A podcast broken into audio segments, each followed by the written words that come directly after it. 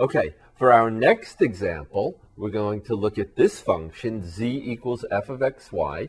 x is equal to x squared plus 2xy plus y squared, a function of two variables.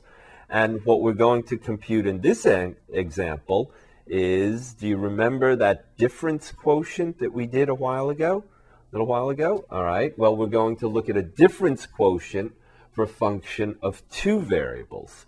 Now, of course, with two variables, right, do you remember the difference quotient for one variable? It was what? f of x plus h minus f of x over h, right? But with two variables, we could do f of x plus h y minus f of xy over h, or we could do f of x y plus h minus f of xy over h, or we could do f of x plus h y plus h, or y plus k, all right, minus f of, but Okay, but we're going to try to keep it simple.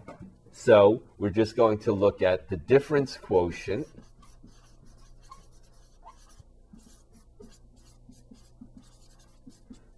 f of x plus h y minus f of xy over h. All right? So what is f of x plus hy.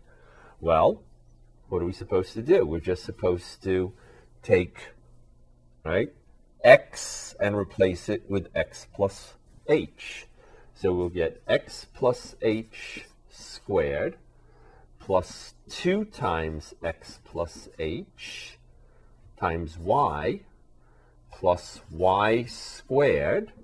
Okay, so that square bracket is this expression, right, minus f of xy is just this expression rewritten. So it's x squared plus 2xy plus y squared over h. All right? And now we have to try to simplify this a little bit. So we'll get what? x squared plus what? Plus xh plus another xh. We've done that a couple of times now. So, right, do you remember that? Plus h square. Okay. If you still um, need to, you can, of course, just write it out. x plus h times x plus h, right, is x square plus xh plus xh plus h square, which is x squared plus 2xh plus h squared, which is what I have here. Right? Okay. Plus 2x plus 2h times y. Okay, so I'm doing it one step at a time. Plus y square minus x squared minus 2xy minus y squared over h. Everybody's over h. All right. All right, let's try to simplify, and we still have to multiply this out. But we have x squared and minus x squared. So they'll leave us zero. We have two xh's. We have h square. Now, here we still have to multiply, so we have two xy's plus two hy's plus, well, we have a y square and we have a minus y square. Okay, so they leave 0. And we have then minus 2xy. Everything is over h.